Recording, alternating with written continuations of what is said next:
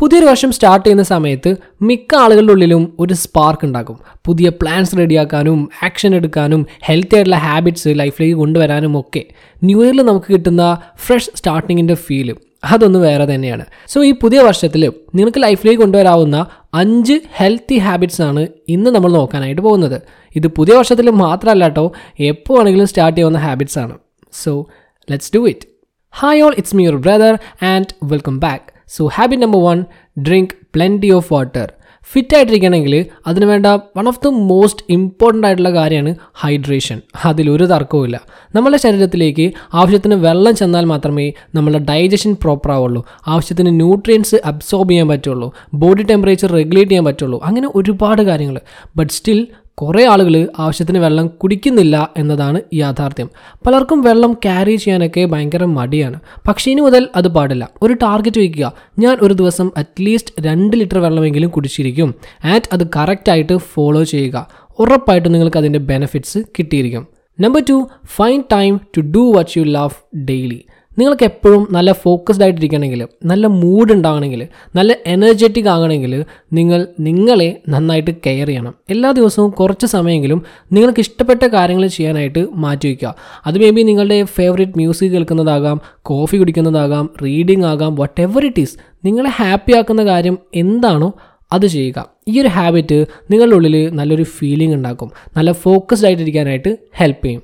Number three, keep a journal. Journal ചെയ്യാൻ നിങ്ങൾ ഇതുവരെ സ്റ്റാർട്ട് ചെയ്തിട്ടില്ലെങ്കിൽ വേഗം സ്റ്റാർട്ട് ചെയ്തോളാം. വളരെ നല്ലൊരു ഹാബിറ്റാണ്.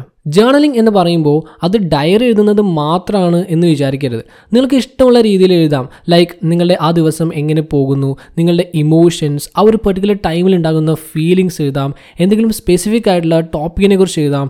ഡ്രോയിങ്സ് ചെയ്യാം, സിംബൽസ് യൂസ് ചെയ്യാം. അങ്ങനെ നിങ്ങളുടെ ക്രിയേറ്റീവ് ആയിട്ടുള്ള മൈൻഡിനെ പുറത്തെടുക്കാൻ ഹെൽപ്പ് ചെയ്യുന്ന ഒരു സംഭവമാണത്.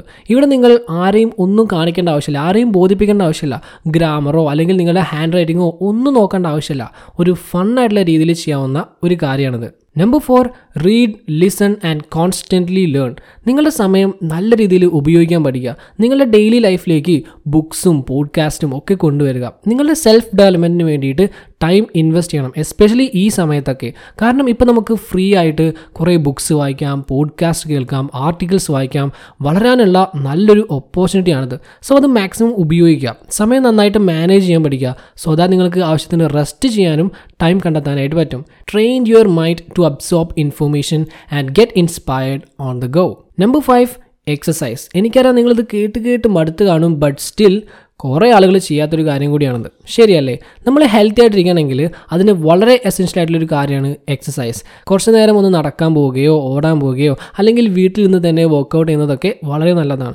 അത് ഫിസിക്കൽ ഹെൽത്തിനും മാത്രമല്ല നമ്മളുടെ മെൻ്റൽ ഹെൽത്തിനും വളരെ ഹെൽപ്ഫുൾ ആകുന്ന ഒരു കാര്യമാണ്. ഡിപ്രഷൻ, ആൻസൈറ്റി, സ്ട്രെസ്, ഇതൊക്കെ ഒരു പരിധിവരെ കുറയ്ക്കാനായിട്ട് എക്സസൈസിന് സാധിക്കും. സോ എക്സസൈസും നിങ്ങളുടെ ഒരു ഹാബിറ്റാക്കി മാറ്റുക. പല ടൈപ്പിലുള്ള എക്സസൈസസ് ഉണ്ട്, like walking, running, yoga, HIIT work workout, calisthenics. നിങ്ങൾക്ക് താല്പര്യമുള്ള സ്റ്റൈൽ ചൂസ് ചെയ്യുക. സോ ദാറ്റ് നിങ്ങൾക്കത് നന്നായിട്ട് എൻജോയ് ചെയ്തുകൊണ്ട് ചെയ്യാൻ പറ്റും. സോ ഈ പുതിയ വർഷത്തിൽ കഴിയുമെങ്കിൽ ഈ പറഞ്ഞ ഹാബിറ്റ്സൊക്കെ ഒന്ന് ഡെവലപ്പ് ചെയ്യുക. എനിക്ക് ഉറപ്പാണ് നിങ്ങൾ പിന്നീട് നിങ്ങളോട് തന്നെ ഈ കാര്യങ്ങളൊക്കെ ചെയ്തതിന് താങ്ക്സ് പറയും. So that's it. Thank you so much for your time. Have a nice day.